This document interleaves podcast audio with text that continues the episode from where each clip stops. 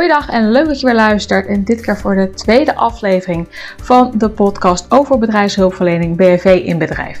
Mijn naam is Marika Baars en ik geef organisaties BHV-advies over met name de organisatorische kant van bedrijfshulpverlening.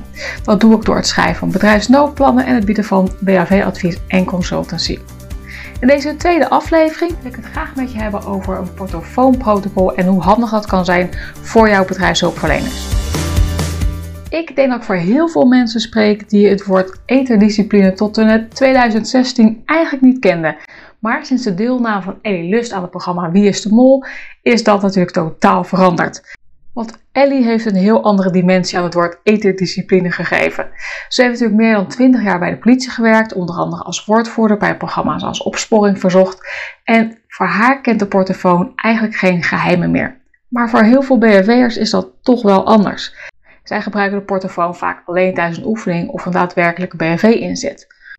Communiceren via een portofoon lijkt eenvoudig, maar het tegendeel is waar. Het is namelijk heel erg lastig om naar anderen te luisteren als je zelf wat wil zeggen. Dat zal je gewoon in een normaal gesprek natuurlijk ook wel herkennen. Het is daarom extra belangrijk om met je BHV-collega's een aantal zaken af te spreken door bijvoorbeeld dus een BHV-portofoonprotocol op te stellen. Ik doe je graag een aantal suggesties. Als eerste, wacht een seconde voordat je iets zegt nadat je de spreeksleutel, dus die spreekknop, hebt ingedrukt. De portofoon heeft namelijk gewoon een klein moment nodig om een verbinding te maken met het netwerk. Geef vervolgens eerst je naam of de teamnaam die je oproept, zodat de ander weet dat hij zich kan concentreren op dat wat komen gaat. Zeg bijvoorbeeld BV1 voor de ploegleider of BV-ploegleider voor de gids.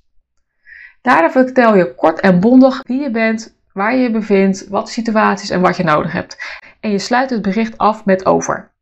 Het is ook belangrijk om actief mee te luisteren, ook als je niet degene bent die direct wordt aangesproken. Beperk ook echt het gebruik van privacygevoelige informatie zoals namen, geboortedata of telefoonnummers. En let er ook op dat het volume niet op standje 10 staat. Zowel BNV'ers als niet-BNV'ers kunnen informatie oppikken en daar hun eigen interpretatie aan geven. En dat geeft heel lastige situaties, kan ik je vertellen. Daarnaast is het belangrijk om je te realiseren dat oude analoge portofoons in een omtrek van ongeveer anderhalf kilometer afgeluisterd kunnen worden. Als laatste en zeker niet de minst belangrijke, bepaal van tevoren het kanaal waarop je in geval van de calamiteit gebruik van gaat maken om met elkaar te communiceren. Om kort en bondig met elkaar te kunnen communiceren is het handig om gebruik te maken van codewoorden en ik zal er een aantal voor je benoemen. Het codewoord hier betekent dat de uitzending afkomstig is van het station waarvan de oproepnaam onmiddellijk duidelijk is.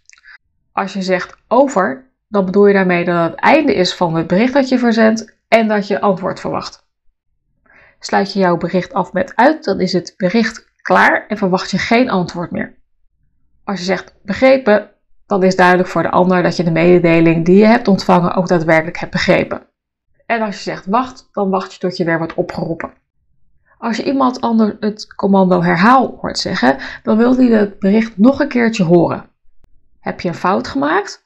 Dan gebruik je het woord herstel. Dan ga je verder met het laatste woord dat wel goed werd uitgesproken. Bij geef bericht kun je het bericht doorgeven zodat de ander er helemaal klaar voor zit. Als je als BNV'er tijdens werktijd een portofoon bij je draagt, dan is het natuurlijk belangrijk dat je ervoor zorgt dat je ook daadwerkelijk bereikbaar bent. Daarom is het ook geen gek idee om vooraf van je werkdag of je dienst je portofoon even te testen. Zodat weet je tenminste dat dit ook daadwerkelijk gaat doen en dat je niet in één keer onverhoopt met lege batterijen zit. Ik weet niet of jij die zwarte portofoons van vroeger nog kan herinneren. Ik wel. Dat was zo'n groot zwart kastje met een uh, oranje antenne knop erop. En daar, ja, kon je gewoon heel erg leuk mee spelen tijdens een spelletje verstoppertje.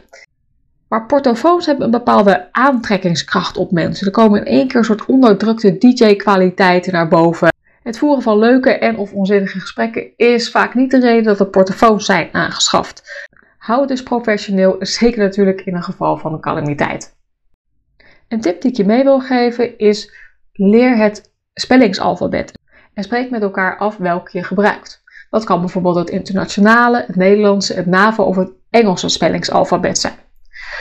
Als je op mijn website www.marikabaars.nl zoekt op eterdiscipline, dan vind je onderaan het artikel verschillende spellingsalfabetten die je met elkaar kunt hanteren. Oké, dit was de theorie en dan is het natuurlijk nog een kwestie van en echt je zal merken dat het lastig is. Ik heb een aantal oefeningen voor je online gezet die je in datzelfde artikel waar ik het net over had eh, kunt, uh, kunt bekijken, zodat je echt daadwerkelijk aan de slag kunt gaan. Ik wens je heel veel succes en ik hoop natuurlijk dat je niet al te vaak de portofoon moet gebruiken voor het doormelden van calamiteiten. Dankjewel voor je tijd en voor je aandacht voor het luisteren van deze tweede aflevering van BHV in Bedrijf. Ik kijk uit naar de volgende aflevering. Heb je nog suggesties voor onderwerpen? Wil je er iets over kwijt? Wil je mij iets laten weten? Laat vooral dan een reactie achter op mijn website door naar het contactformulier daar te gaan. Of als je toch al achter de pc zit en je zit achter je e-mailprogramma, dan kun je me ook mailen op info.marikabaars.nl Ik wens je voor nu een heel fijne dag en graag tot de volgende keer.